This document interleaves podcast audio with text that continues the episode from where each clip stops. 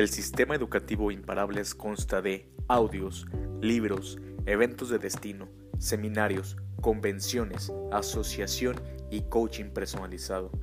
Los audios utilizados en este canal son fragmentos de convenciones y seminarios de grandes mentores que han hecho del mercadeo en red una profesión seria y exitosa.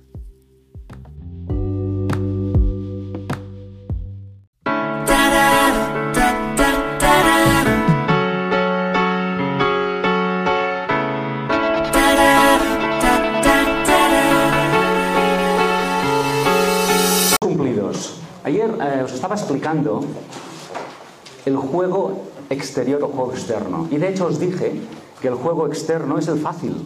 Yo no sé si os pareció fácil lo de ayer, pero os aviso que eso es lo fácil. Y no obstante así, ya os avisé también que el 90% de la gente falla en ese juego y es el fácil. ¿Y cuál es el juego externo? Pues hacer cosas. Hacer cosas en el mundo, en el mundo de la materia, hacer cosas, ¿eh? la agenda, el plan de acción, todo lo que hemos visto, todo lo que se contempla en un plan de coaching, es el juego externo. Es los hábitos, las actitudes, el tema de em, pasar a la acción, el plan, eh, cambiar el pensamiento. En, el fondo eso no deja de ser un juego externo que se vincula con el mundo de allá afuera, el mundo material. Sé que esto a algunas personas aún les resulta difícil y sin embargo, aviso, esto es el juego, esto es la parte fácil, esta es la sencilla, porque ahora vamos a explicar la, la parte más sutil, que es el juego interno. Yo le llamé super coaching en realidad para diferenciarlo del coaching convencional. Me di cuenta que en el coaching se habla mucho de hacer y está bien, hay que hacer cosas. En el mundo que conocemos se hacen cosas y hay que hacerlas. Estamos en un mundo material. Pero no hay que olvidar que también vivimos en un mundo más sutil. Y es allí donde se está cociendo absolutamente todo. Un físico cuántico os diría que es el, orden, el orden implicado. Y el orden implicado está creando el orden explicado. El orden explicado es lo que vemos, es lo que tocamos, es lo que sentimos y percibimos. El orden explicado. Y sin embargo, el orden implicado es el que está realmente creando ese orden explicado. Así que todo lo que está ocurriendo ahora y perciben nuestros sentidos está ocurriendo, se está, se está gestando en un orden interno y realmente mucho más eh, sutil y más importante. Por lo tanto, lo llamé super coaching para diferenciarlo. Yo me di cuenta que, no sé, mucha gente entra ahora en la, en la profesión del coaching, está bien, yo creo que es necesario, pero a veces lo hacemos desde un punto de vista muy lógico y muy mental. Es decir, vamos a una escuela, nos dan cuatro pautas, vamos ahí, aplicamos las cuatro pautas y quizá el coach, quizá el coach, no es una persona que ha hecho un, un viaje interior, no está autorrealizada, no está satisfecha, no es manifestadora también de deseos. Y eso hace que el coaching no sea tan eficiente. No digo que sean malos coach, estoy diciendo que como personas quizá no tienen este bagaje, esta, esta conciencia que les va a permitir ayudar a otro. Ayudar a otro es, es una tarea sagrada, es muy importante cuando vamos a ayudar a otro. Y por lo tanto, para ayudar a otro, primero tenemos que ser capaces de ayudarnos a nosotros. Y por eso escribí Super Coaching, no porque quiera crear ninguna escuela, sino porque creo que le puse ese nombre Super, le podría haber puesto pues Meta Coaching o Supra Coaching, sino para diferenciar el coaching desde la cabeza, para eh, diferenciarlo del coaching desde el corazón. Super Coaching sería el coaching desde el corazón, desde un nivel de conciencia. Esa sería la diferencia entre el coaching y el super coaching. Y escribí un libro. De hecho, los dos libros que he escrito que versan sobre el coaching son Cita en la cima, que sería un, libro sobre el coaching convencional, y super coaching, que sería un coaching más desde la conciencia, más desde el ser. El que yo soy manifiesta. Y sin embargo, el coaching, lo que yo hago, manifiesta. Vemos, ¿no? La diferencia. Es sutil, pero se ve la diferencia. Juego interno, juego externo. Bueno, ¿y si todo lo que podemos imaginar, solo vamos a imaginar, ¿eh? ¿Y si todo lo que podemos imaginar pudiera ser real? Todo. ¿Y si todo lo que yo puedo imaginar pudiera ser una realidad? Vamos a imaginar este escenario. ¿Y si hay en, en, nosotros, en cada uno de nosotros, y si hay en cada uno de nosotros un poder capaz de crear universos? Universos, ya no digo un sueño, universos. ¿Y si fuéramos capaces de conectar con una parte de nosotros donde eh, nada es imposible? Suena bien esto, ¿no? conectar con una parte de mí donde nada es imposible. Cuando conecto con esa parte de mí, todo aquello que me parecía imposible, desde el nivel lógico, a nivel conciencia, siento que es posible. ¿Y si pudiera ocurrir todo eso? Bueno, pues yo creo que tenemos que dejar de imaginarlo y tenemos que empezar a experimentarlo, a vivirlo, porque es, es así. Vamos a dar ahora introducción, paso a un paradigma sobre el éxito, pero un paradigma quizá más sutil y más espiritual, más desde la conciencia, que el coaching convencional. Y repito, el coaching convencional está muy bien, pero yo creo que hay que dar un paso más allá introducir lo que es la conciencia. Vamos a hablar, os voy a explicar qué es el... Eh, perdón. Vamos a ver el, qué es la ley de la asunción.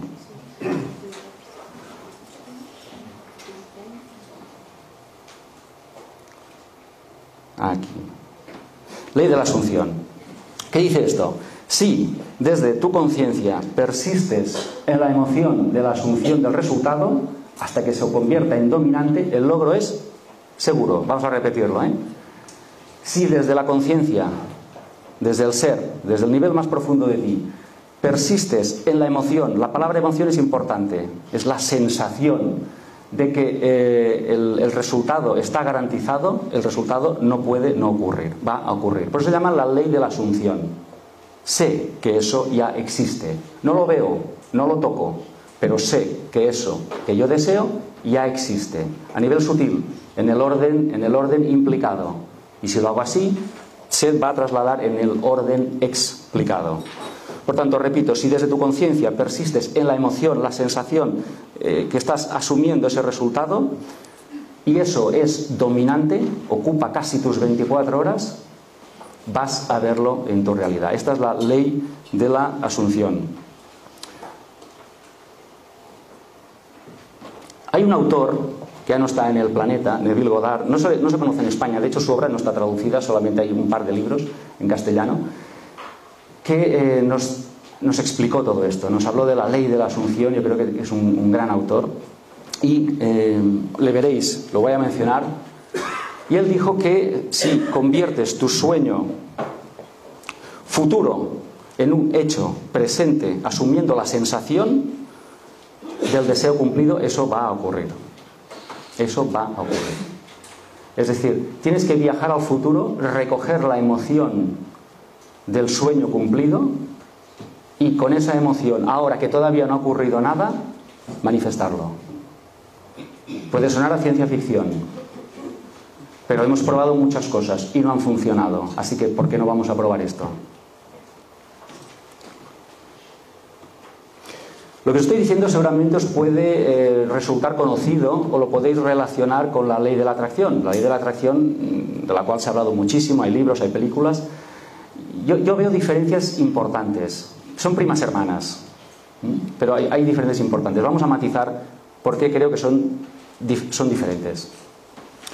Bueno, la, ley de la, de la, asunción y la ley de la atracción para mí tienen en, en, en diferencia que la ley de la asunción básicamente pone énfasis en revelar tu identidad y la ley de la atracción en el ego. Voy a explicarlo. En la ley de la asunción es vital, es primordial revelar quién eres. La gente no sabe quién es.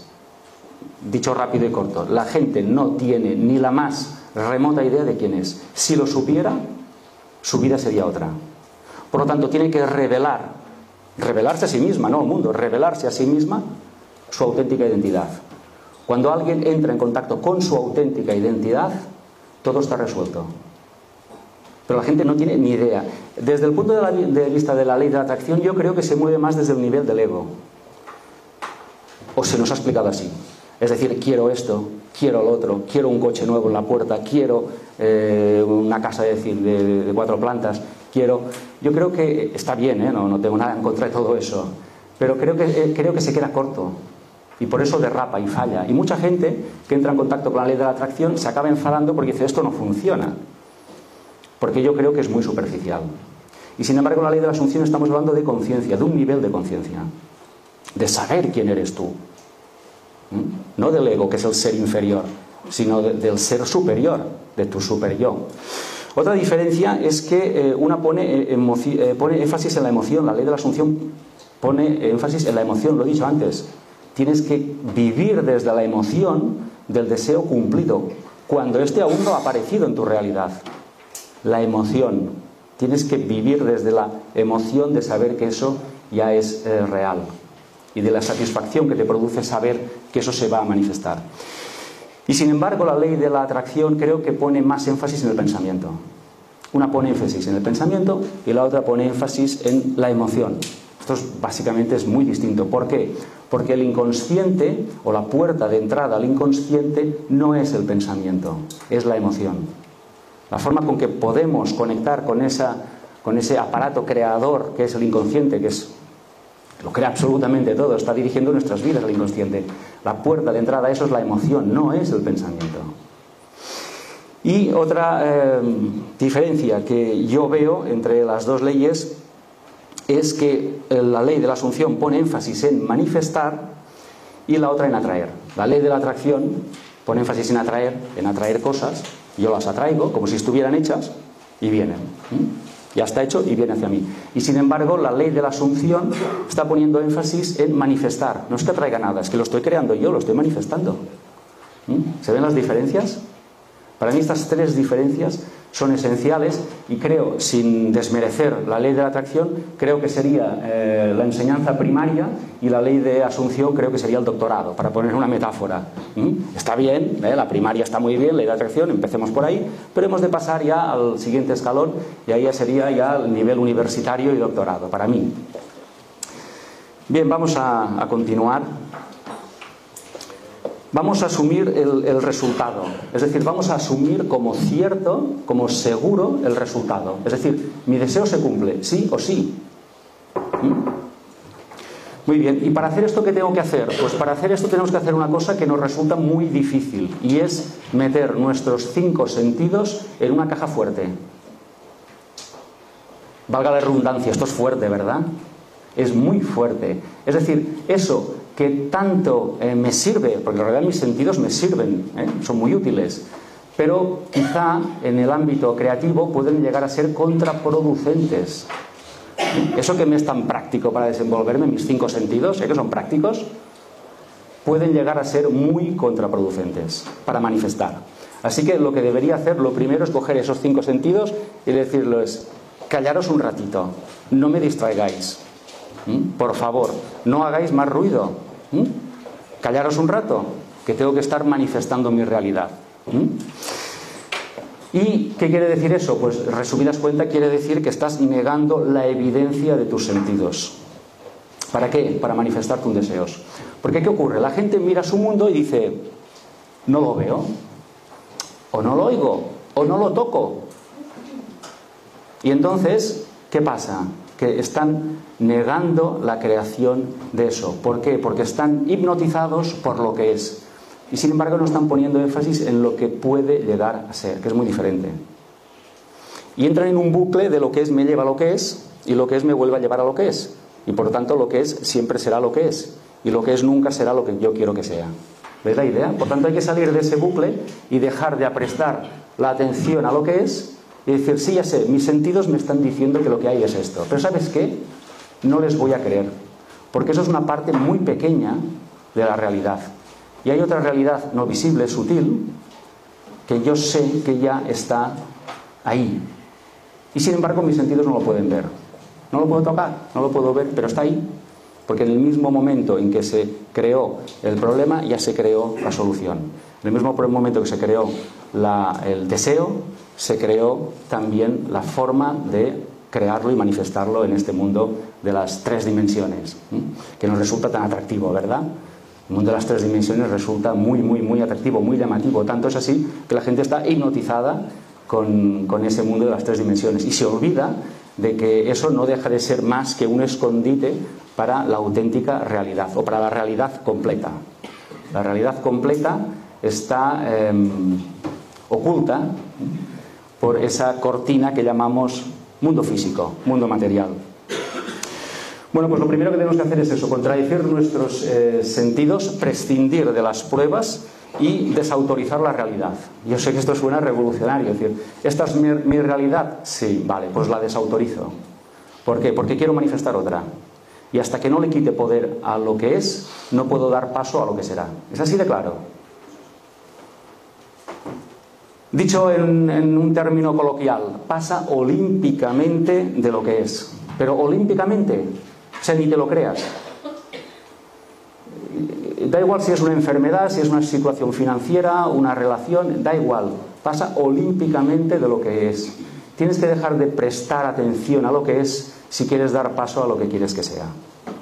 Esto se nos tiene que decir, se nos tiene que enseñar, es que de esto no se habla.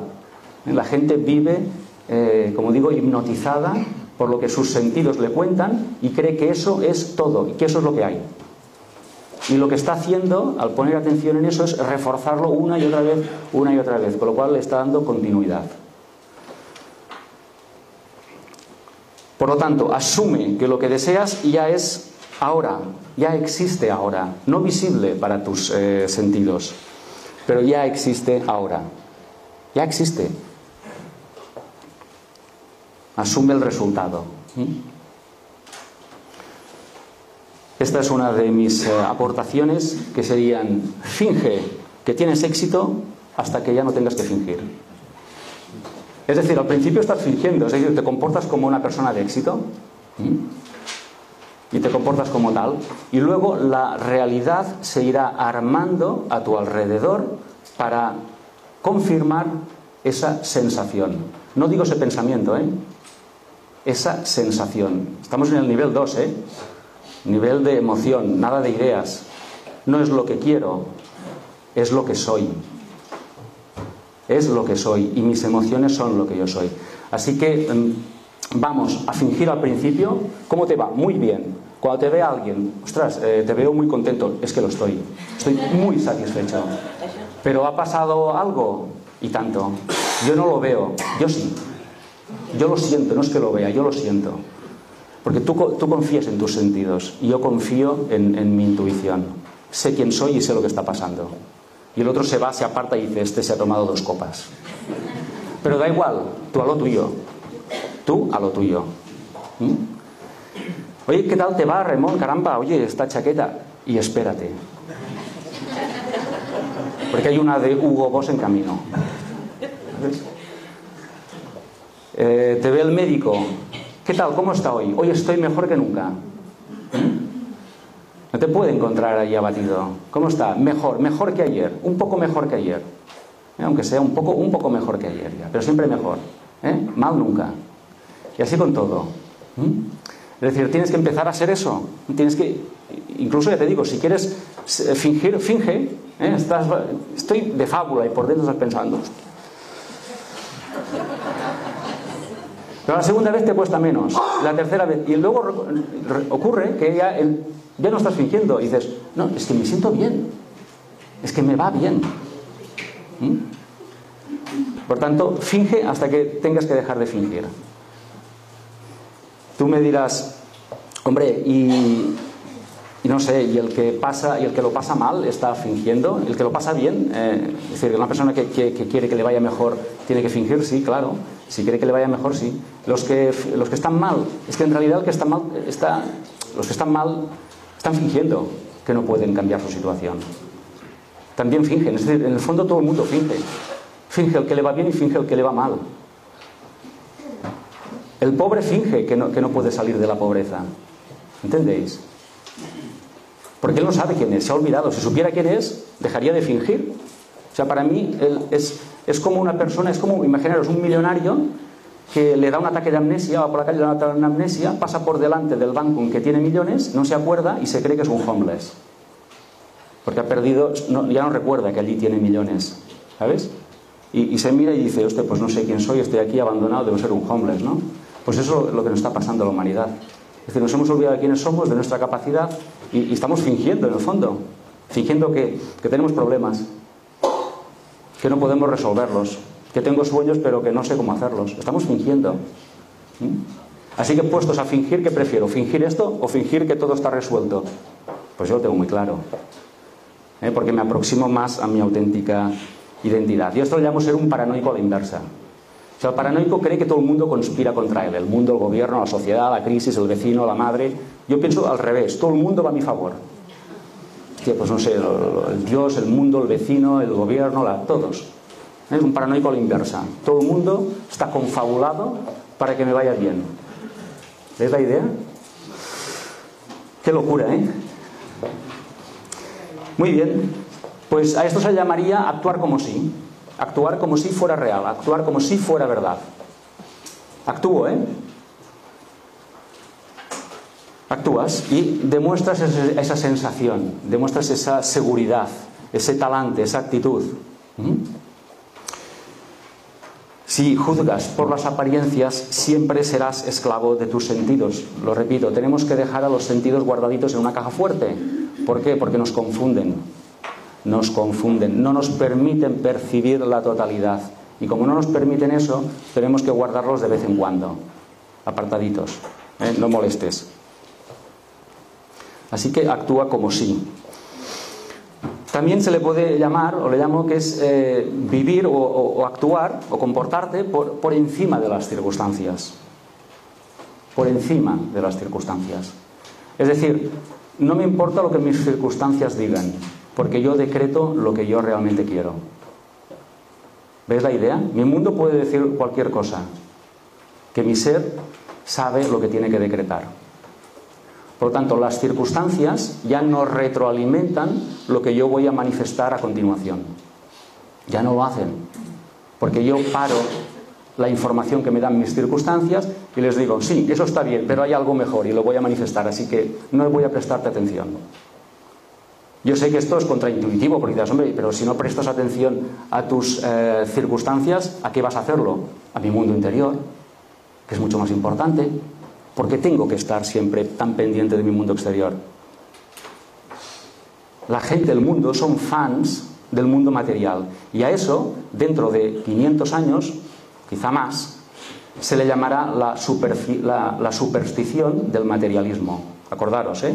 No sé si algunos estaréis aquí dentro de 500 años, pero acordaros de esto. Se le llamará la superstición, superstición, ¿eh? Del materialismo. Igual que ahora nos reímos cuando vemos o, leemos que operaban a un tío allí a, pecho descubierto sin ninguna medida de, asepsia, ¿eh? la palmaban todos, vamos, cogían unas infecciones que no sobrevivía nadie, ¿no? Y aquello era normalísimo en aquellos tiempos. O sea, cogían un tío, le abrían la cabeza o le abrían el esternón, metían la mano hasta el fondo, ¿eh? sin guantes, sin ningún tipo de asepsia. Eso parecía normal, la palmaban todos. Eso ahora los médicos se llevan las manos a la cabeza, ¿no?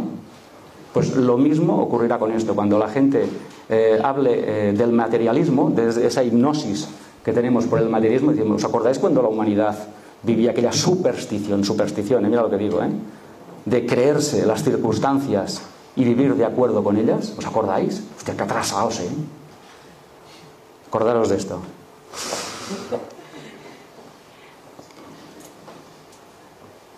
Voy a, voy a contar una, una historia de mi experiencia de un empleado de, la caja de, una caja de ahorros. Yo, he trabajado en, dos bancos y en una caja de ahorros.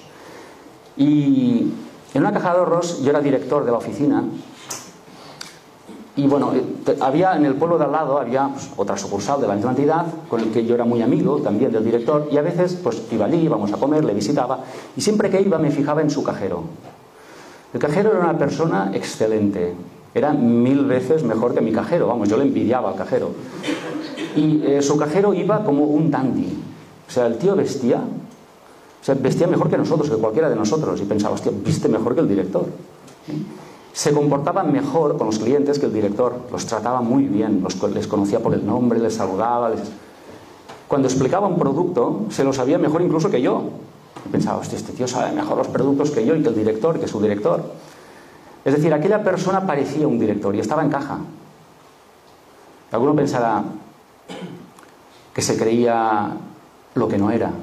No, yo creo que él asumía que él era director, aunque su realidad externa era una caja. Él tenía simplemente que despachar libretas ahí, ¿eh? saldos, ¿eh? y dar cambio, esas cositas que hacen cuando estás en caja, ¿no? Pero sin embargo él ya asumía otro rol. No porque quisiera quitarle el trabajo a su director, sino porque él, él era un director y él lo vivía así. Pasó el tiempo y hacíamos reuniones de zona donde íbamos todos los directores. Y adivinad qué pasó en una reunión de directores. Pues que estaba él, estaba él como director. Le habían dado una oficina. Porque alguien vio lo mismo que yo vi. Este tío es un director, ¿qué hace aquí? Es una anomalía, hay que sacarle de ahí. Esto es un error, hemos cometido un error, hay que sacar a este hombre de ahí, este hombre es director, hay que darle una oficina. Así que aquel, aquel, aquel chico, joven, manifestó su oficina. ¿Por qué? Porque él ya era eso. No estaba loco, no se quería Napoleón, no quería quitarle el trabajo a su director, pero él lo manifestó. ¿Veis la idea? Entonces, su comportamiento hizo que pasara él olímpicamente de sus circunstancias y finalmente sus circunstancias acabaron por reflejar lo que él era, por anticipado. Esto es un ejemplo de la ley de la asunción.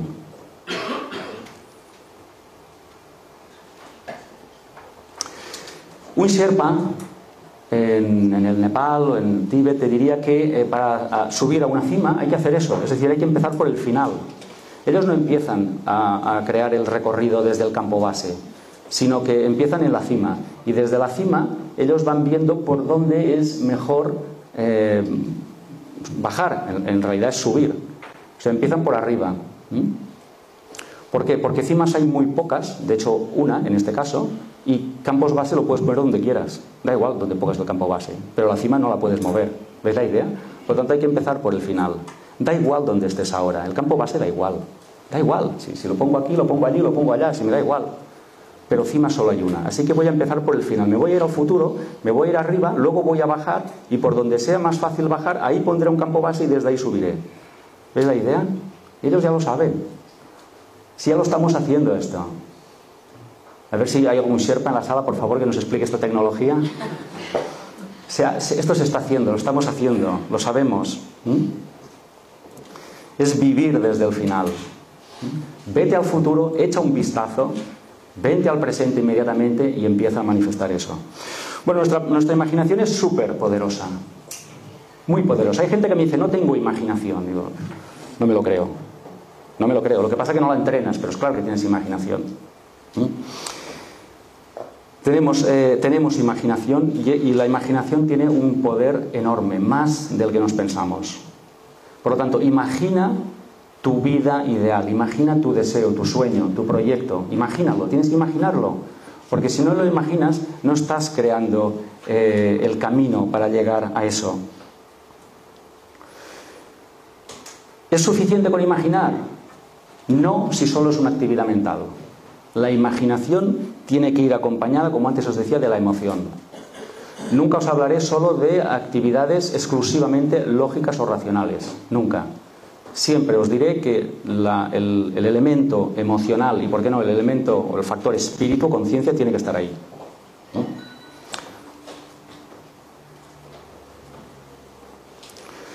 Veamos la diferencia entre una mente genial y una mente convencional. Bueno, la mente eh, genial, desde luego, aporta tres elementos que quizá la mente convencional no aporta. En una mente convencional, básicamente, tiramos o echamos mano de lo que es la percepción, los cinco sentidos, como decía antes, con todas sus limitaciones, la lógica, el raciocinio, con todas sus limitaciones, porque no todo puede ser aprendido o entendido desde la lógica, aunque está bien, y es necesaria, y la memoria. Es decir, ¿de qué echa mano una persona o una mente convencional? Pues de su memoria, de su lógica, de su percepción. Bueno, está bien, pero no es suficiente. En realidad, para mí este es un nivel muy, muy, muy elemental, pero muy elemental. Le, pondría la palabra de básico. ¿Mm? Básico, básico. Yo creo que lo define perfectamente. Si queremos avanzar, ahí tenemos que añadir como mínimo el nivel de la intuición, que es el conocimiento del corazón, es la intuición es saber algo sin saber cómo lo sabes. ¿Estamos de acuerdo? La intuición es saber algo y no sé cómo lo sé. O sea, no, lo he pensado, no me lo han dicho, pero yo sé esto. ¿Cómo lo sabes? No lo sé, pero lo sé. Y estoy seguro además. ¿eh? Es una intuición. La imaginación, que la imaginación es la visión de realidades que no existen, esto es la bomba.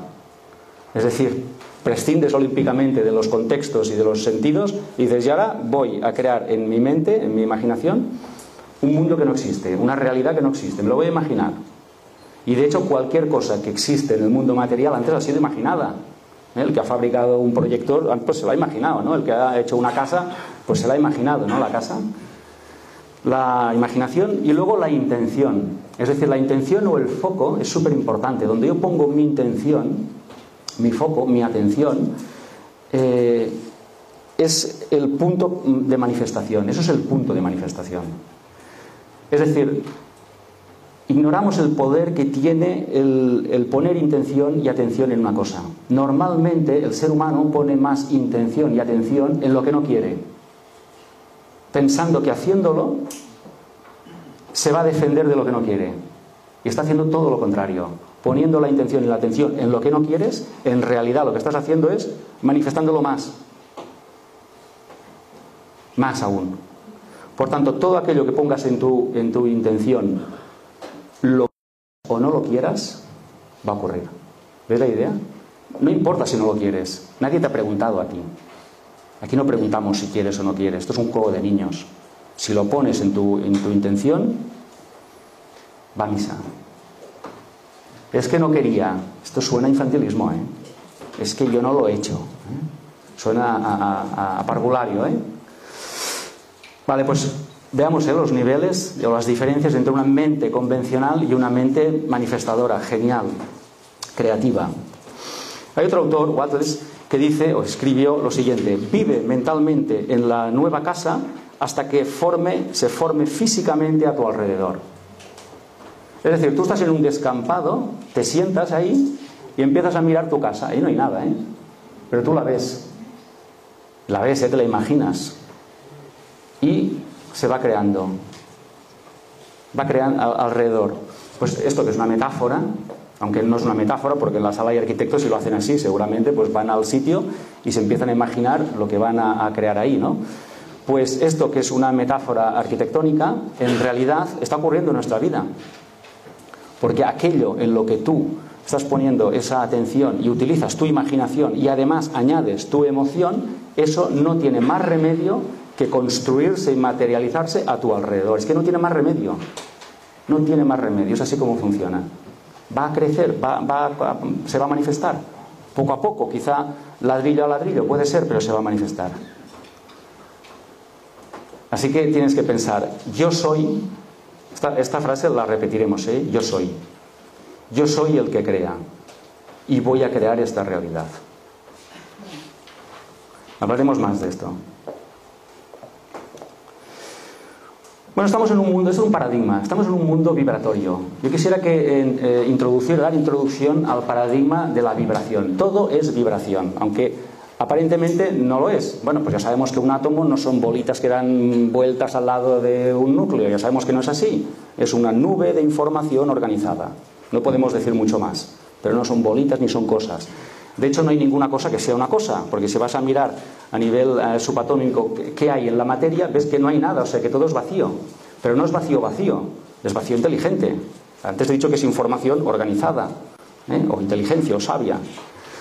Bueno, pues todos es. Eh, vamos a ver otro ejemplo. la alimentación. La gente come y cree que come cosas. Pues no, no come cosas la gente. La gente come vibración. A ver si lo entienden. Está comiendo vibración, pero es que él también es vibración, no vamos a engañarnos. Es decir, yo soy vibración y mi cuerpo es vibración. Y mi mundo es vibración. Y la comida es vibración. Vamos a ver otro ejemplo. La, por ejemplo, la, miel. La miel tiene una vibración altísima. Altísima. ¿Cómo vibran las alas de una abeja? Altísimamente, ¿verdad? Bueno, pues e, esa es la vibración de la, de la miel. Eh, yo no puedo tomar miel, porque tiene una vibración excesiva para mí y lo noto. Yo soy muy yin y la, miel es muy yang. No la puedo tomar. ¿Por qué? Porque me afecta. ¿Por qué me afecta? Porque cuando refinas tu vibración, cualquier otra vibración, ya sea una persona o un alimento, la notas muchísimo. Pero muchísimo es mucho. Y entonces hay unas que te sientan y otras que no te sientan, punto. Y eso ocurre cuando, yo creo que ocurre cuando refinas tu vibración, cuando cambias tu alimentación y creo que también con la edad o con la evolución. ¿eh? No sé, creo, ¿eh? son, son, ideas personales, no estoy seguro. Pero hay muchísimas, es que a veces vamos, voy a comer con gente y, y les digo, no, yo esto no tomo. ¿Y qué vas a beber? Agua. Y además tiene que ser natural, no puede ser ni fría. Y si algo pasa por el microondas, yo no lo puedo tomar, no lo tomo. ¿eh? Porque ya sabéis que cuando metéis algo en el microondas, lo estáis convirtiendo en cartón. ¿Lo sabéis esto? ¿Lo sabíais o no?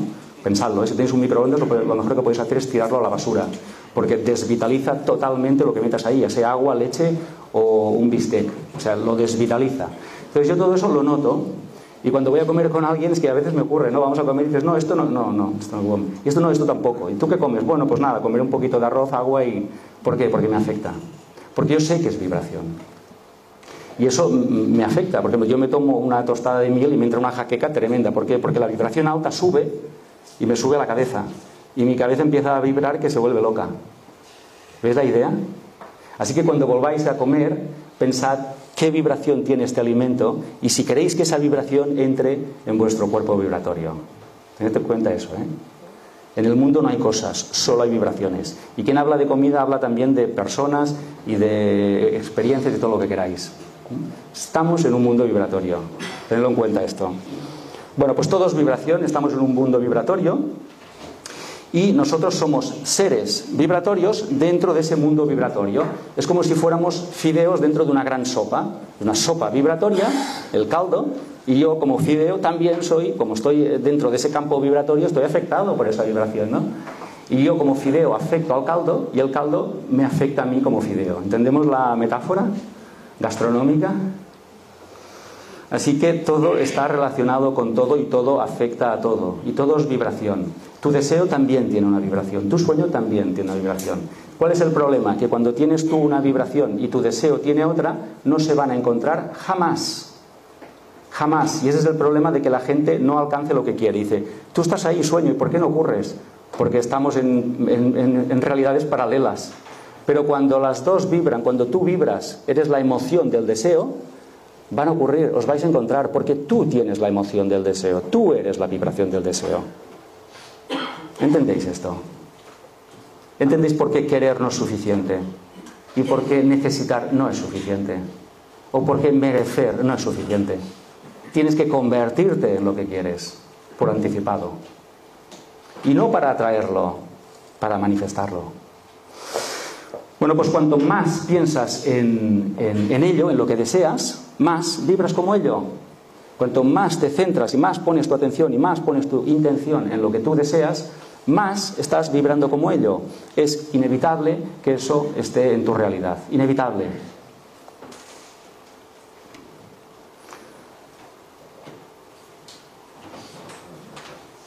¿Y qué es el foco? ¿Qué es poner foco? Bueno, foco es lo que piensas, foco es lo que sientes, foco es lo que haces. Y eso le podríamos llamar, a mí me gusta, burbuja vibracional. Burbuja vibracional. ¿Eh? En el fondo todos somos como burbujas vibracionales que vamos entrando en contacto con otras burbujas vibracionales, con las cuales tenemos afinidad o no. Pero en el fondo todos tenemos una burbuja vibracional. Es como si fuera un campo electromagnético que nos rodea. Cuando, antes de que llegues tú ya ha llegado tu campo. Tú estás a 20 kilómetros y tu campo ya ha llegado, quizá. Bueno, que he exagerado, pero vamos. El campo ya, llega antes de que llegues tú. Y claro, todo lo que incluyas dentro de él va a influir.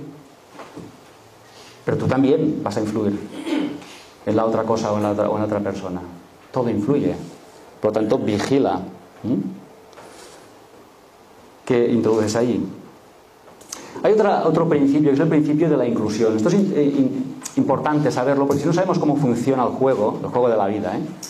no podemos jugar. Y el, juego de la vida es lo siguiente, hay un principio que es el principio de la inclusión, que quiere decir lo siguiente, en el, universo no hay, no hay rechazo, el rechazo es un invento del ego. El ego dice, yo no quiero esto, y el universo dice, y a mí que me importa, no existe eh, semejante concepto, o sea, no sé qué quiere decir no quiero esto. El rechazo no existe. Solo existe, o la exclusión, ¿eh? no existe, solo existe la inclusión, solo. El universo es inclusivo, punto. Solo incluye. Por lo tanto, no lo niegas con un no, ni lo incluyes con un sí. No porque yo diga no quiero esto, eso no va a pasar. O no porque yo diga sí quiero esto, eso va a pasar. La exclusión no existe. Es un invento del ego, le encantaría que existiera, pero eso no existe. El universo es inclusivo. ¿Qué quiere decir lo siguiente? Todo lo que tú pongas en tu atención, lo quieras o no, se va a manifestar. Porque es inclusivo. Todo lo que incluyas en tu atención, inclusivo, todo lo que incluyas en tu atención, lo quieras o no, se va a manifestar. Por tanto, aquel que está todo el día pensando lo que no quiere, lo va a manifestar. ¿Por qué? Porque lo ha incluido y porque solo funciona la ley de la inclusión, no de la exclusión. Su ego cree, dice, si lo niego muchas veces no sucederá. No.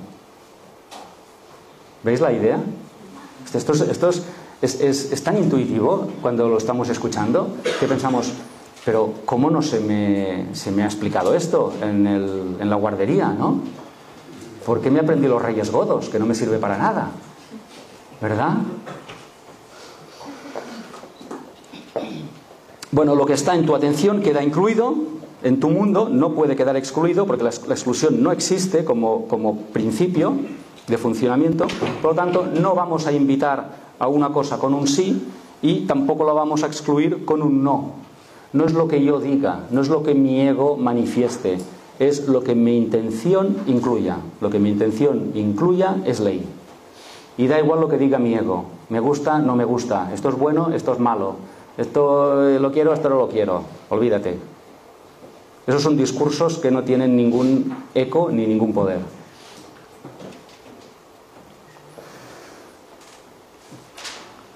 Bueno, ¿qué es lo que está pasando? ¿Que hay un lío? Bueno, lo que está pasando básicamente es que la gente, como no sabe quién es, sufre. Eh, lo tengo que poner así como titular. Cuando no sabes quién eres, sufres. Punto. Inevitablemente no puedes dejar de sufrir. Porque pierdes y renuncias a todo tu potencial, a todo tu poder. Eso es lo primero. Pero bueno, básicamente, si no has conseguido aquello que deseas, es porque tu patrón vibratorio es diferente del patrón vibratorio de lo que tú deseas.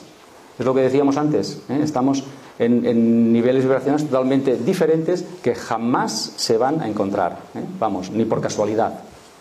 Aquel que crea en la suerte, que se desengañe. Ni siquiera la suerte va a hacer que esos mundos o universos paralelos coincidan. Eso es lo que está ocurriendo. La gente está en, un nivel de conciencia y lo que quiere eh, no puede alcanzarle, no puede manifestarse porque su nivel de conciencia simplemente no lo permite. Y porque estamos más centrados en lo que no queremos que en lo que queremos. Por lo tanto, estamos incluyéndolo. Estamos incluyendo inconscientemente, involuntariamente lo que no queremos. Dicho de otra forma, no puedes desear algo y centrarte en su ausencia. Y esta es una parte muy sutil, porque cuando, por ejemplo, te falta dinero, necesitas dinero, eh, es, complejo realmente olvidar ese, ese lack, ese vacío, ¿no? ese, ese gap, ¿eh? ese espacio eh, de carencia. Cuando dices, cuando dices quiero ingresar una suma, si lo haces desde la conciencia de que ahora no la estás ingresando, malo ¿Ves la idea? Malo. Por lo tanto, decir quiero ingresar esta cifra con la conciencia de, eh, de que eso es una realidad no visible en tu cuenta corriente, esto es, complejo, ¿eh? como mínimo es complejo, es el punto de atracción, el punto de manifestación.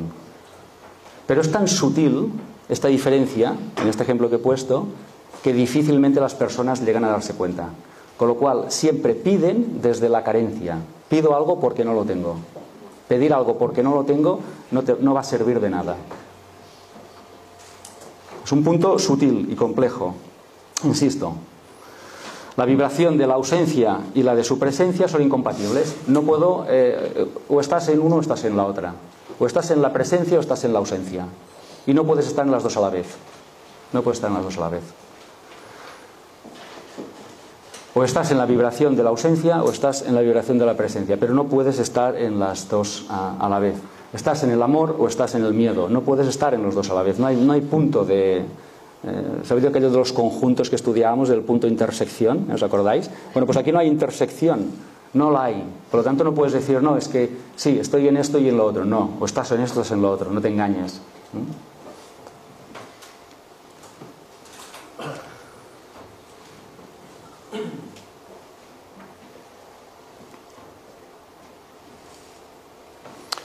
Muy bien, ¿y cómo sé?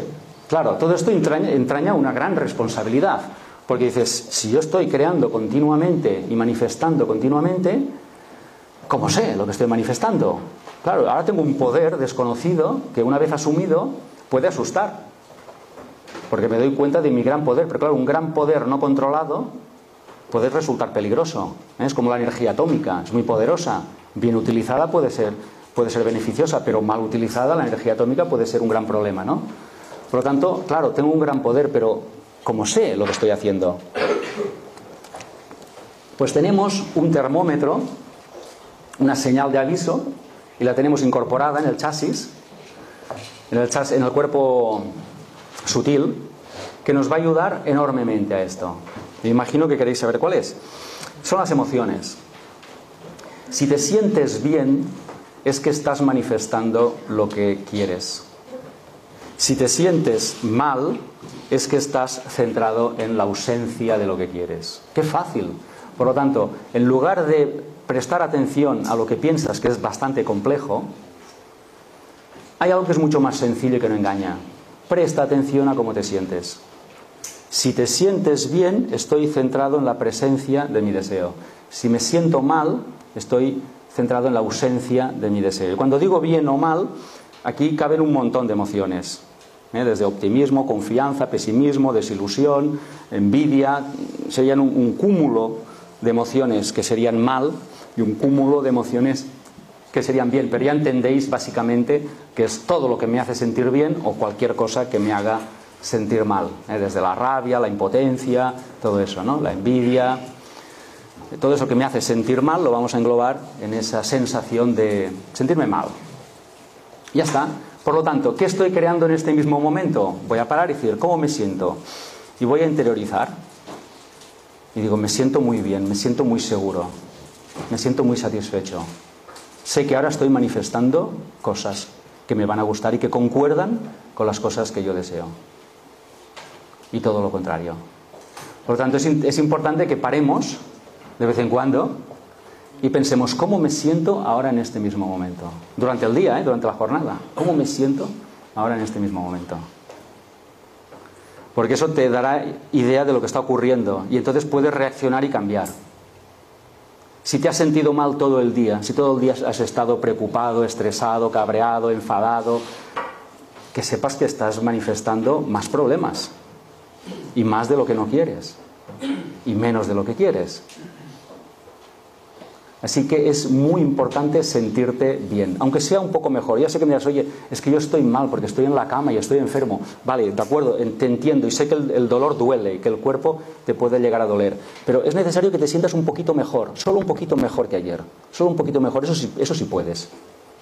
Y mañana otro poquito mejor. Yo sé que de una forma progresiva tú te podrás, pero necesitas empezar esa tendencia, ¿sabes? Un poquito mejor. Un Entonces, sé que puedes estar deprimido, sé que puedes encontrarte enfermo, sé que puedes estar arruinado financieramente, pero tienes que sentirte un poquito mejor que ayer, porque eso será señal inequívoca de que vas a empezar a salir de ese agujero.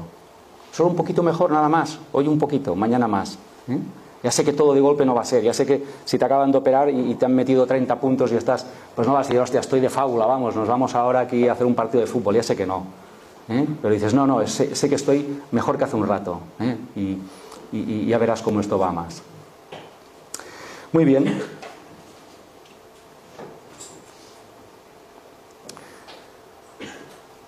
Bueno, lo hemos dicho, ¿eh? todo tiene una frecuencia vibratoria, todo, las cosas, eh, las emociones, los pensamientos también, obviamente, todos son eh, objetos vibratorios, por decirlo así, todo, todo, todo. Lo tangible, lo no tangible, todos son objetos vibratorios, por decirlo así. Así que tendríamos que empezar a poner atención en qué, en qué pienso y qué siento. Dice, la emoción asociada es un imán de lo que te gusta y de lo que te disgusta. Esa emoción va a crear más de lo que te gusta o de lo que te disgusta, en función de, de cuál sea.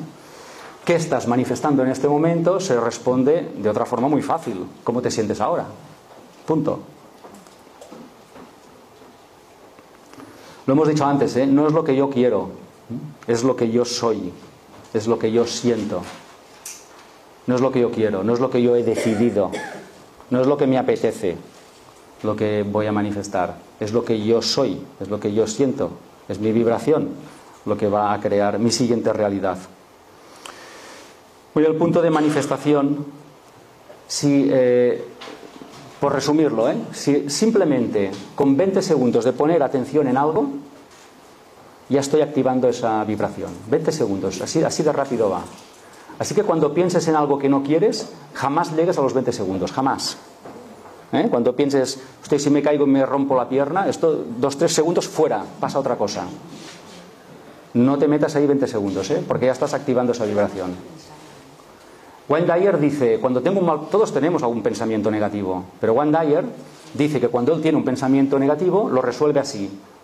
Pasemos a otra cosa. Dice, next, next, el siguiente pensamiento, next. ¿Eh? Pero no tienes que estar ni 20 segundos, ni 10, ¿eh? Vale, he tenido una, una mala imagen, ¿no? Next, el siguiente, fuera. Has de salir de ahí. Y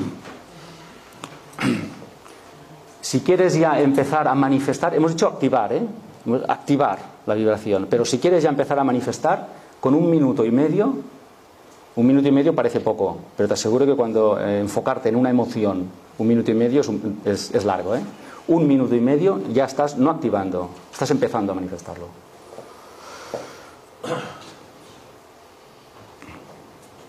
Dice, lo que falta en tu vida se debe a que emites una vibración diferente de lo que quieres. Esto lo hemos dicho. Por tanto, tienes que contar una historia diferente. Tienes que contarte a ti y al mundo una historia diferente de lo que es. Si quieres pasar a lo que sé, a lo que quieres que sea, tienes que dejar de contar tu realidad. Cuando os pregunten cómo os va, no digáis cómo os va, contad cómo os va a ir tienes que pasar a contar otra historia diferente de lo que es. Porque si cuentas lo que es, seguirá siendo lo que es. Tienes que contar otra cosa. ¿Y qué es la otra cosa? Lo que quieres que sea.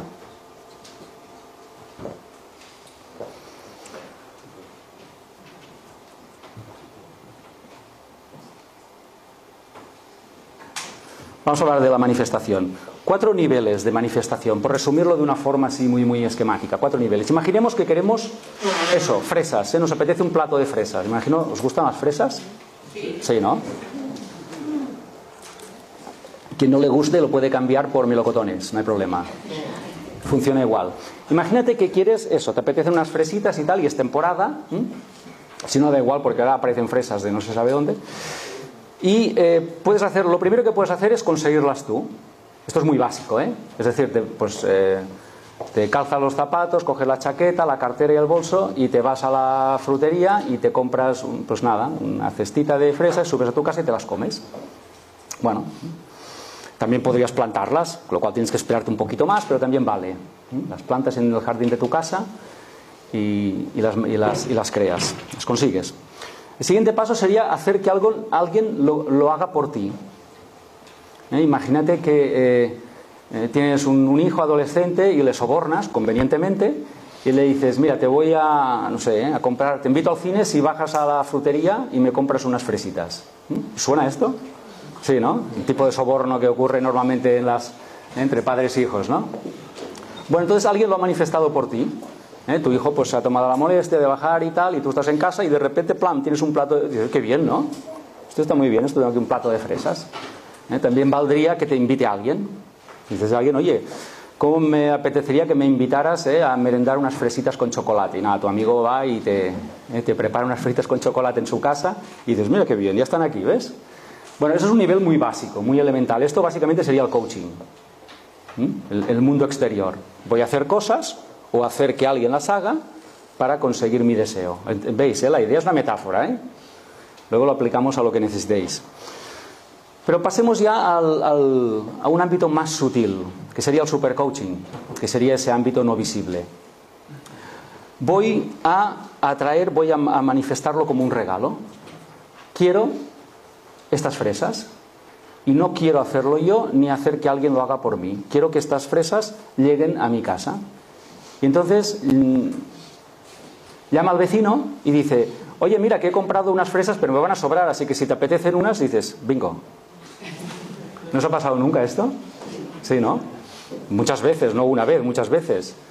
Yo, recuerdo, hablando de fresas de aceite, a mí me gusta mucho el aceite de oliva y, no, puede, no, haber aceite de oliva en mi casa, vamos, prohibido, ¿no?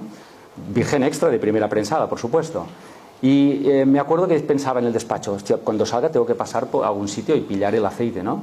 Tú te puedes creer que mi último, mi último cliente de coaching apareció con una botella de aceite y dijo, oye, ¿no sabías que en mi casa tenemos una plantación de, de olivos y tal y hacemos el aceite nosotros y te quería traer una? Y pensé, ¿no? Las fresas. Y bueno, y con más cosas, ¿eh? Me acuerdo también un, día con un CD de una película y pensé, esta película hay que comprarla. Y me voy a comer y cuando vuelvo de comer por la puerta, la productora me había puesto el CD. Conocía a la productora, ¿eh? todo hay que decirlo, pero yo no le había pedido nada. Y me voy a comer y cuando vuelvo encuentro la película debajo de la puerta. Bueno, pues eso es ese nivel. Eso nos ha pasado a todos muchas veces en, mil cosas, en cosas elementales y en cosas importantes, ¿eh? en todo. Pero lo siguiente ya sería, lo cuarto ya serían mayores. Lo, cuarto, lo cuarto sería es un nivel de conciencia tal en que piensas una cosa y aparece eh, delante tuyo prácticamente, vamos, en, minutos, en segundos. ¿Eh? Ya sé que estamos lejos de eso. Ya sé que estamos lejos. Pero pensemos que para un nivel de conciencia pienso en algo y ya existe. Estamos lejos, ¿eh? como, como especie. Pero podemos llegar a ello, ¿eh? está a nuestro alcance. Y llegará el momento en que pensás una cosa y se manifestará, se creará de la nada, como si fueran esas impresoras tridimensionales, ¿eh? que en tu casa puedes imprimirte cualquier cosa, pues lo mismo, ¿eh? la impresora seremos nosotros y, haremos impresiones tridimensionales. Eso ocurrirá. Pero bueno, dejémoslo porque eso ya es un nivel de conciencia, todavía nos quedan siglos para eso. Pues vamos entrando en lo que es la manifestación, desde el elemento más básico, desde el que sería el coaching, el mundo de la materia, hasta un nivel más sutil en el que alguien eh, está creando eso en su siguiente experiencia. ¿Y cuál es nuestra función? Bueno, nuestra función es llevar del ámbito no visible al ámbito visible. Es decir, nuestro cometido en el universo es hacer visible lo invisible. Este es nuestro rol no asumido todavía. Hay gente que cuando lee esto no lo cree. Cuando no lo cree, se está negando a sí mismo. Se está diciendo, yo no, yo no soy esto. Pero este es nuestro auténtico rol. Llevar del ámbito eh, implicado al ámbito explicado, que diría un físico cuántico. O sea, somos puentes. Puentes que manifiestan realidades. ¿Y de, dónde las traemos esas realidades? ¿De dónde va a ser? De dónde se cuece absolutamente todo en la realidad. ¿De dónde va a ser? Pues este es nuestro auténtico rol. Por lo tanto, lo que tenemos que empezar a hacer desde ya es olvidar todo lo que no deseamos. Lo que no deseamos, lo que no queremos, tiene que estar fuera de nuestra atención. Ya no me vale el no sé cómo. El no sé cómo es una negación, una autonegación del yo soy. O el no tengo. El no tengo es una negación, es una autonegación. O el no soy. El no soy es una autonegación. ¿Y a qué tenemos que pasar? Pues tenemos que pasar al sí sé, sí tengo, yo soy. Aunque tus sentidos no lo perciban aunque tu realidad aún, digo aún, no lo demuestre. Sí sé, sí tengo, sí soy. Este es el punto de poder. Y todo lo demás es un punto de autoexclusión, de negación.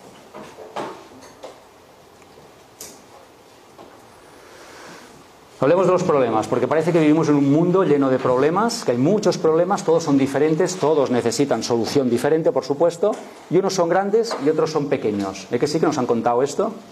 Bueno, pues no es así. No tiene nada que ver con lo que en realidad es.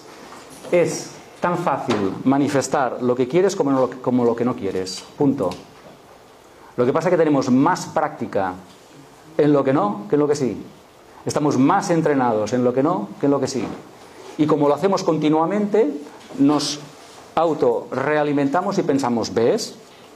Si es, que no, si es que no hay otra cosa. Es decir, es un feedback que se retroalimenta y que nos autoconvence, con lo cual nos refuerza y con lo cual nos entrena más para seguir creando más lo que no queremos. Pero insisto, es tan fácil crear lo que quieres como lo que no te quieres, como lo que no quieres. Y en el, en el por ejemplo, poniendo ejemplos, en el mundo de la, de la salud es exactamente igual curarte de una enfermedad muy grave que de una muy leve. Exactamente. Hay la misma dificultad. La misma. No hay diferencia. Sé que esto puede sonar contraintuitivo, porque el mundo nos está explicando continuamente lo contrario. Y me lo he llegado a creer. Y como yo lo creo, lo estoy reforzando. Y como lo refuerzo, lo sigo manifestando.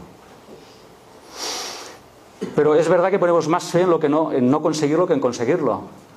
Cuando hablamos de cosas que queremos, siempre hablamos de un poco, intentaré, ¿eh? siempre tímidamente. Bueno, yo quisiera un poco, no, quisiera un poco, no. Tú quieres esto y punto. Ni poco, ni, mucho, ni nada. Quieres esto, olvídate de... Y siempre tímidamente eh, expresamos un sueño, un deseo, bueno, a mí me gustaría, bueno, olvídate del gustaría. Decreta. Tu mundo es como es por causa de tu conciencia actual. El mundo de cada uno de nosotros, cada uno vive en un mundo. Están todos muy cerca, son como páginas de un, libro. La página que está al lado tuyo es de una persona que vive con unos paradigmas muy parecidos al tuyo. Pero la página de un extremo del libro o del otro extremo son de personas que viven con, paradigmas totalmente diferentes al tuyo. Y por tanto están muy lejos de la en el libro. ¿Vemos? Es una metáfora esto. ¿eh? Eso explica por qué en una sociedad como la actual, en la que eh, puede haber una crisis financiera, hay gente que le va muy bien y hay gente que le va muy mal. ¿Cómo puede ser? Si es la misma ciudad, las mismas leyes, la misma economía, la misma... Eh... Sí, pero las personas viven en, en, dimensiones diferentes. Por lo tanto, tienen realidades diferentes. Y aquellos con los que somos más afines o vibramos más, parecidos somos paginitas más cercanas. Y sin embargo hay paginitas muy lejanas que cuentan cosas muy diferentes a las que se cuentan en estas paginitas en las que puedo estar yo. ¿Eso os vale esta metáfora? ¿Es que es interesante? Y son, para, son universos paralelos, están, pero están dentro del mismo libro, ¿eh? Y sin embargo, hablas con ellas y parece que una está en Marte y otra en Júpiter. ¿No os ha pasado nunca esto? Hablas con alguien, es tu vecino, ¿eh? O sea, habláis el mismo idioma, sois, eh, tenéis la, pertenecéis a la misma cultura, seguramente misma religión, y, parece que uno está en Júpiter y el otro en Marte. Sois páginas totalmente, pero estáis eh, en el mismo libro, ¿eh? igual en el mismo bloque, o en la misma empresa. ¿Es que lo, ha pasado esto? Resolver problemas. Bueno, la única forma de cambiar la, la única manera de cambiar la forma es desviar la atención del problema y ponerla en la solución. La gente siempre te dice, hemos creado un comité para hablar de este problema. Y digo, no, para hablar del problema no. Vamos a hacer un comité para hablar de la solución. ¿Eh? Siempre están en el foco en el problema. Y cuando yo cuando estaba, tenía allí gente en el despacho y venían allí y me traían un problema, le decía, cuando me traigas un problema me tienes que traer tres soluciones y escogemos una entre los dos. Inadmisible que vengas aquí y me traigas un marrón, lo pongas en la mesa y me digas, tenemos un problema, a mí no me vale. ¿Entendemos? Problema, el que quieras, pero me, tenemos que poner foco en la solución y traes tres. Y luego ya discutiremos si nos quedamos con alguna y, si aporto tres más. No puedes servir a dos amos. Antes lo decíamos, ¿eh? no puedes servir a la ausencia y a la presencia. O sirves a la presencia o sirves a la ausencia. Por lo tanto, lo que es y lo que quieres que sea, o el problema y la solución, son dos amos diferentes. No puedes servir al problema y servir a la solución. No puedes servir a la ausencia y a la presencia. No puedes servir a lo que es y a lo que quiero que sea. Tienes que tomar partido. Tienes que elegir. No puedes quedarte en medio. Tienes que elegir. O estás en uno o estás en el otro. Yo creo que eh, ahí afuera, suena bien esto de ahí afuera, ahí afuera no hay nada que resolver. Nada. ¿Mm? Ahí afuera. También habría que ver qué es eso de ahí afuera, porque el concepto de afuera también es un poco extraño. ¿eh? Acordaros que somos fideos vibratorios en una sopa vibratoria, por lo tal, fuera y dentro no sé muy bien lo que es, pero bueno, nos parece intuitivo. Así que eh, cualquier, cualquier problema y en esto coincido con Dyer, cualquier problema necesita una solución espiritual. Cualquier problema necesita una solución desde la conciencia. Cualquier problema. Es el único lugar donde se resuelve. Y probablemente es el único lugar donde el problema no existe. Es decir, la pregunta que me haría como coach o como auto-coaching es, ¿para qué nivel de conciencia este problema no existe, no necesita solución? Porque simplemente no existe. ¿Esto se, entiende? Sí, ¿no? Es decir, que eh, ¿en quién me he de convertir para que esto ya no se plantee como problema, no lo sea? Con lo cual, como no hay problema, no tengo que trabajar en ninguna solución. Bueno, lo hemos dicho, ¿eh? que mientras creamos en el problema, este se mantendrá ahí delante, no puede no mantenerse ahí. Y si buscamos culpables eh, de nuestros problemas, nunca podremos resolverlos. Esto ocurre siempre muchas veces en las empresas. ¿eh? Cuando hay un problema, eh, siempre se busca un culpable. ¿eh? La policía siempre también busca a alguien un culpable, siempre hay un culpable. Los políticos, por supuesto, siempre buscarán un culpable, en la oposición, claro. Y la culpa siempre es de otro, como en el cole. El modelo, señorita, yo no he sido. ¿Os suena eso de pequeños? Bueno, pues lo repetimos de adultos. Cambiamos un poco el tono, pero señorita, yo no he sido. La culpa es de siempre es de otro. Pero la, verdad es que si hay algo en tu realidad, no entiendo cómo, podemos desvincularnos de eso. ¿Cómo puedo ser no responsable de algo que está en mi realidad? ¿Cómo puedo decir que no? Es que esto es que ha sido fulano que... Pues si está en tu realidad. Vamos a ver, si, hay, si, alguien un día va por casa y tropieza con un piano, ¿le va a decir que la culpa de que hay un piano es el vecino? Si hay un piano en tu casa es que lo has metido tú, vamos. ¿O quién lo ha metido? ¿Lo he metido yo? Pues tú sabrás si hay un piano en tu comedor, ¿qué hace ahí? No sé, yo no lo he metido, lo habrás metido tú, sácalo si no te interesa. ¿Ves la idea? Hay gente que se encuentra un piano en el salón y dice, hostia, esto es la culpa de mi vecino, de mi madre, ¿eh? Tu madre se murió hace 20 años, ¿quién ha metido este piano aquí? Tú sabrás. Pues eso es así, ¿eh? Cuando algo está en tu realidad, deja de buscar responsables. Si está en tu realidad, tú serás el responsable, punto. ¿Mm? Curiosos, ¿eh? Los humanos. Pues esto es una imagen de un iceberg, que los icebergs sabéis que solo flota una novena parte, pero en realidad es más grande, ¿no? Y como no se ve parece que no esté, pero está. De hecho, la parte de arriba solo se ve gracias a la de abajo. Sin la parte de abajo el iceberg no flotaría, obviamente, ¿no? Por lo tanto, en el mundo real, en nuestra realidad, solo vemos una pequeña parte de lo que es y todo lo que vemos en nuestra realidad se sostiene gracias al campo no visible de todas las posibilidades y de todas las cosas. Es ahí donde se está cociendo todo. Ya sé que no se ve, pero es más poderoso y es más real que lo que sí ves. Es una buena metáfora. Bueno, tenemos, necesitamos un método, porque hemos estado explicando diferentes paradigmas y necesitamos ya un método para manifestar. Creo que es lo que ahora toca. ¿eh? Queremos un método para manifestar.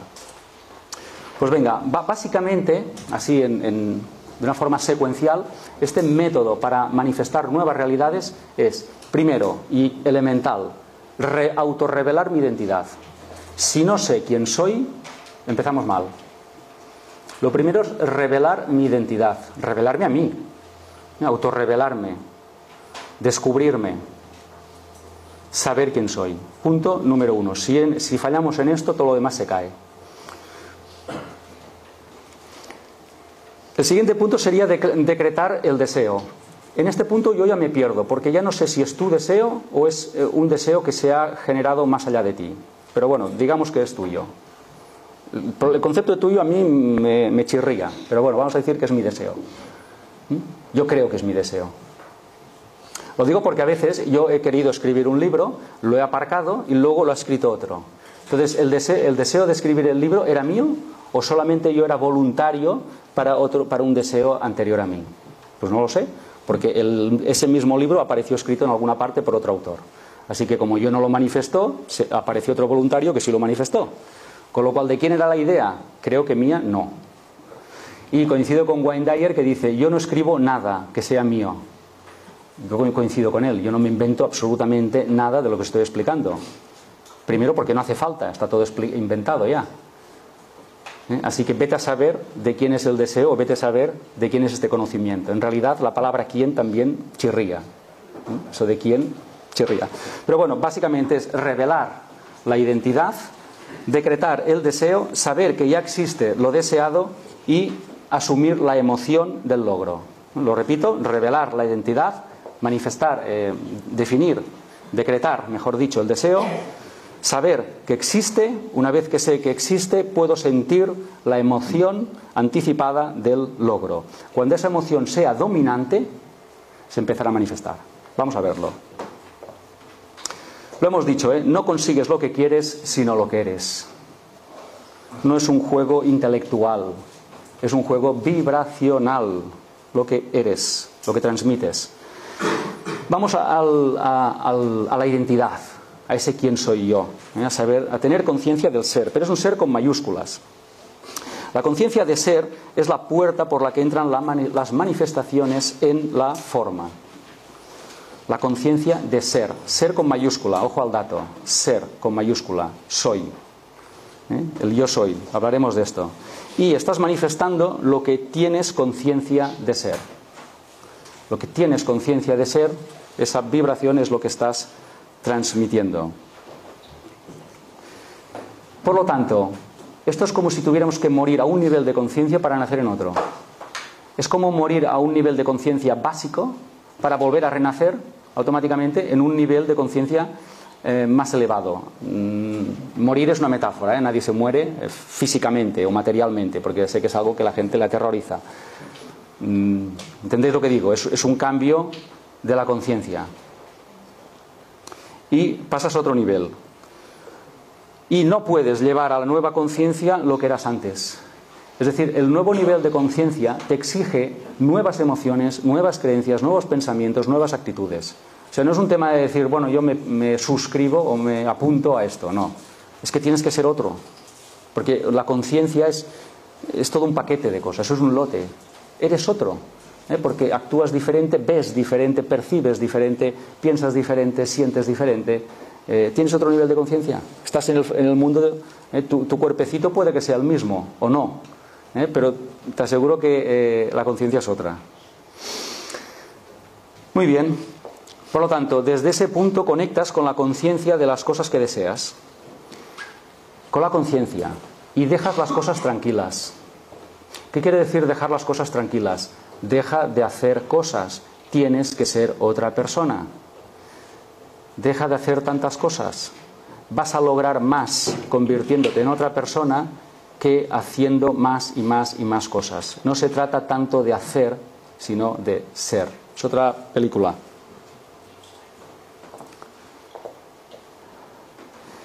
Conecta con la conciencia de ser y la forma se verá obligada. Si conectas con tu, auténtica realidad, tu auténtica identidad, la forma está obligada a acompañarte en ese viaje. Todo esto lo hemos dicho y lo repito una y otra vez para aprenderlo mejor. Siempre se te da lo que tú te das a ti primero y los demás te ven como tú te ves a ti.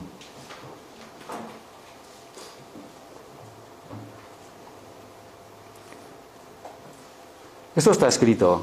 ¿eh? Eh, la Biblia dice, yo y mi Padre somos uno, pero mi Padre es superior a mí. Por decirlo de otra forma, somos Dios reducido masivamente para poder soportar la forma.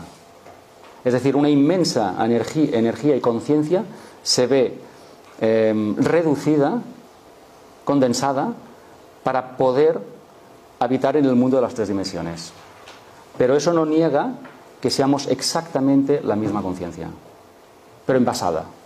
¿Dónde? En tu cuerpecito. ¿Mm? Es lo que tiene esta dimensión tridimensional, ¿eh? que exige esa reducción masiva, porque si no, la forma literalmente estallaría, ¿eh? no podría em, contenerla. De hecho, ya Jesús se declaró uno con Dios. ¿Y por qué os digo esto? Porque el siguiente paso que vamos a asumir hoy aquí es identificarnos con Dios, con el concepto que cada uno tenga de Dios. Es que ya, ya lo hizo Jesús. ¿eh? No, ya sé que esto a las personas les suena eh, a blasfemo. Bueno, es un cuento chino. Eso la blasfemia es un cuento chino. ¿eh? De hecho, es, es la fuente del problema. Cuando nosotros hemos negado nuestra auténtica esencia, nuestra divinidad, han aparecido todos los problemas. Eso se le llama separación. Con la separación nacen todos los líos en el mundo. Y estamos intentando reconstruir eso. Y ya lo hizo además Jesús, el admirado Jesús. Ya se identificó, yo soy, yo soy como mi Padre, ¿Mm? uno con Dios. Es verdad que el que concibe siempre es superior a sus concepciones y siempre es uno con su concepción. Dijo Krishnamurti, dijo, dentro de ti hay un gran poder. La cuestión es si ese poder está activado o no. Pero está. El poder está. ¿Y para qué está? Para manifestar nuevas realidades.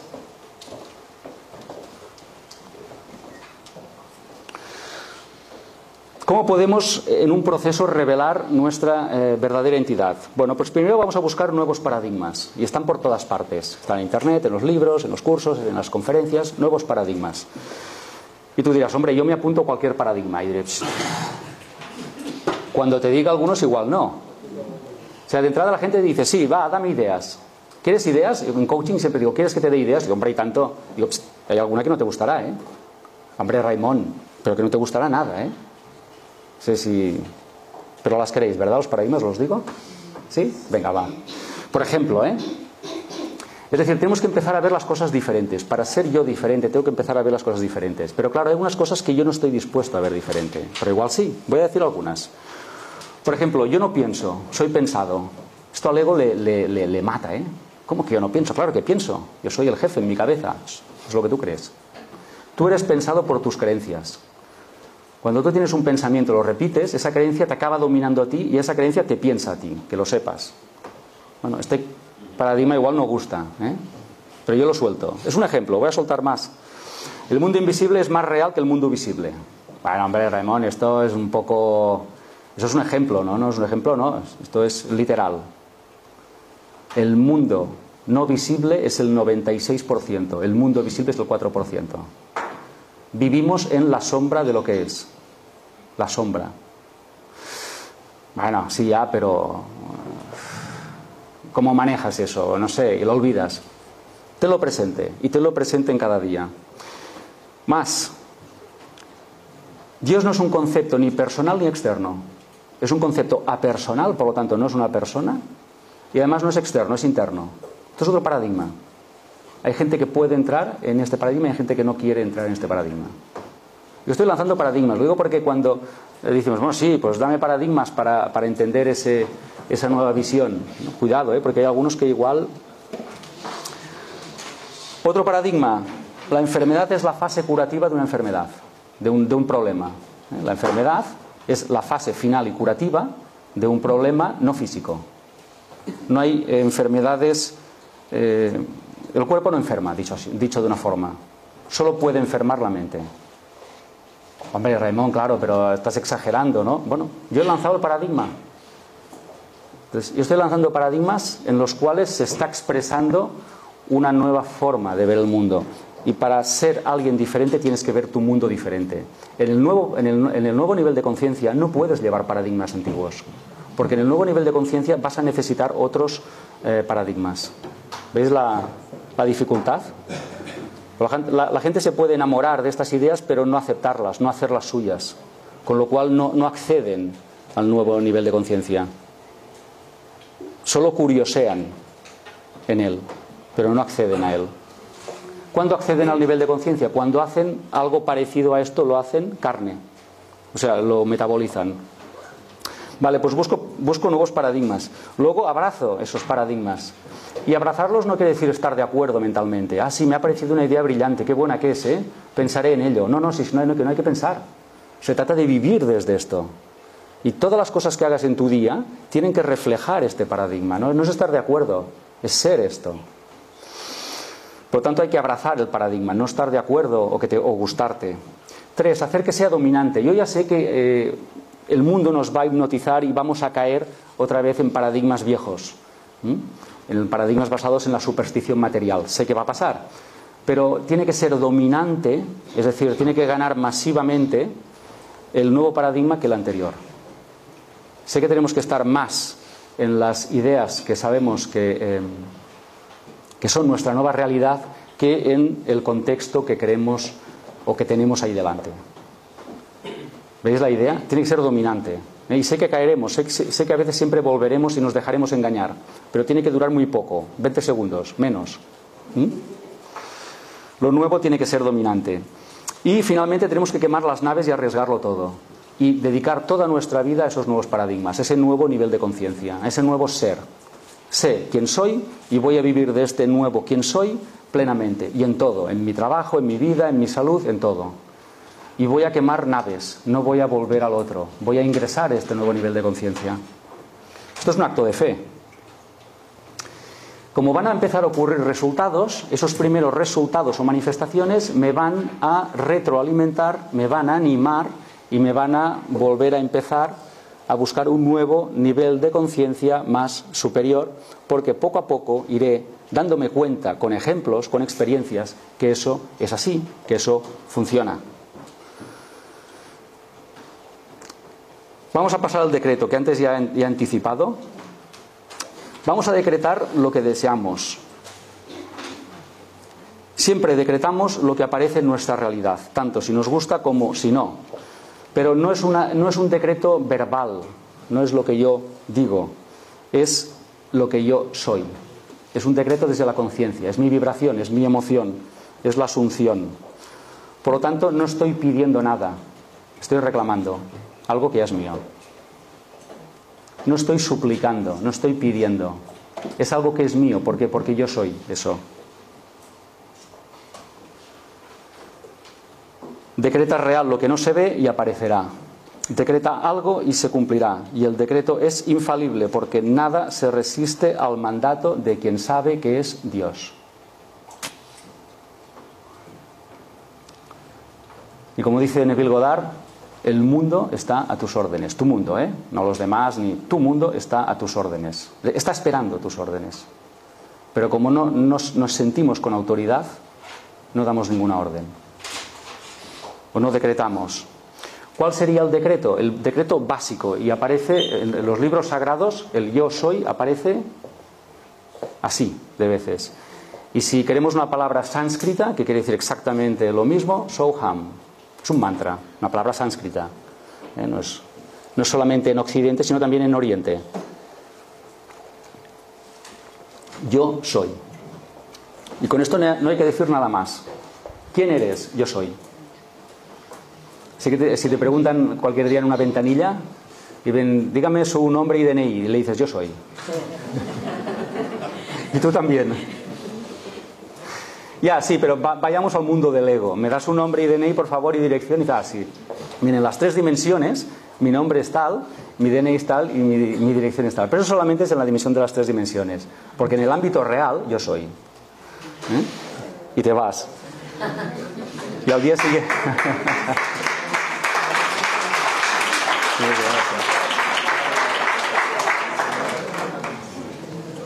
Es que no tenemos que olvidarlo nunca. ¿eh? Vamos a usar lo que tengamos que usar, pero no tenemos que olvidar nunca quién somos. entonces, para decretar quién soy, dos pasos. Primero tengo que estar seguro de quién soy. Y puedo decir cosas como estas. Yo soy, yo soy Dios, yo soy la divinidad, yo soy la fuente, yo soy amor, yo soy conciencia. Da igual, son sinónimos. Yo soy, yo soy. ¿eh? Yo soy Dios, la divinidad, soy la fuente, soy la conciencia, yo soy. Y aquí no pido nada, solo estoy revelando mi identidad. Solo estoy reconociendo mi identidad. No pido nada. En un segundo paso, y cuando esto esté asumido, cuando yo sepa quién soy, puedo pasar al paso dos, que es el pedir lo que tú quieras. Y ahí vas a decir, yo soy salud, yo soy riqueza, yo soy felicidad, yo soy libre, yo soy mi deseo. Pero pasar a este paso sin tener asumido el primero no va a servir de nada. ¿Entendéis la idea? Si tú dices yo soy próspero, pero tú no sabes quién eres, no serás próspero. Para ser próspero, primero tienes que saber quién eres. Antes de próspero va yo voy soy. ¿Mm? Yo soy próspero. Si no entiendes el significado de soy, próspero se cae. Por lo tanto, primer paso, saber quién soy y decretarlo. Y tercer paso, segundo paso, decretar mi nueva realidad. Yo soy lo que desee, salud. Yo soy felicidad. Yo soy paz interior. Yo soy lo que queráis. Así de sencillo. ¿O no? ¿Mm? No sé si es sencillo o no. Vayamos al cómo, porque el cómo es eh, el gran problema del ego. El ego le pregunta muchísimo el cómo. ¿Cómo lo haré? ¿Cómo lo conseguiré? ¿Cómo pasará? ¿Cómo lo voy a manifestar? En el mundo de la conciencia el cómo es totalmente irrelevante. No tiene ninguna importancia. No es el cómo lo que tienes que averiguar, es el quién lo que tienes que averiguar. El cómo es absolutamente irrelevante. Lo digo porque esta pregunta sale y ayer salió y que si el cómo y tienes que olvidarte del cómo. En el coaching 2.0 te olvidas del cómo. Tienes que centrarte en el, en el quién y en el qué. En el quién y en el qué. El cómo, olvídate, es un detalle que carece de la más mínima importancia. Eso que tanto le obsesiona al ego, en el coaching 2.0, ni lo sé ni me importa. Sé quién soy y cuando lo decreto, el cómo se activa solo. Unas veces será por aquí, otras será por allí. A mí me importa bien poco. ¿Lo veis? Porque sé quién y sé qué. El cómo. En cambio, en el mundo del coaching 1.0, el cómo es importantísimo. Vamos a poner tareas. Primero haré esto, haré el plan de acción, tal. Que no está mal. Pero es un nivel muy, muy, muy básico. Muy básico. Muy elemental. ¿Mm? Lo hemos dicho antes. Por tanto, no especules cómo aparecerá lo que quieres que aparezca, porque en realidad nadie sabe cómo. No lo preguntes, nadie sabe cómo. Nadie es tan sabio para saber cómo. Deja que se manifieste. Y especular el cómo es prueba de que no eres uno con lo deseado. Especular con el cómo es dudar. Si dudas es que no sabes quién eres. El yo soy no, duda jamás, porque el yo soy es el absoluto. Y el absoluto no duda. Si empiezas a dudar sobre el cómo, es que aún no has entendido el soy. ¿Vemos la idea? Es que es, tan, tan, tan, tan, tan, tan obvio, tan elemental que cuando lo oímos, vamos a pasar al, reclamar, no al suplicar. Porque la súplica es eh, función del ego.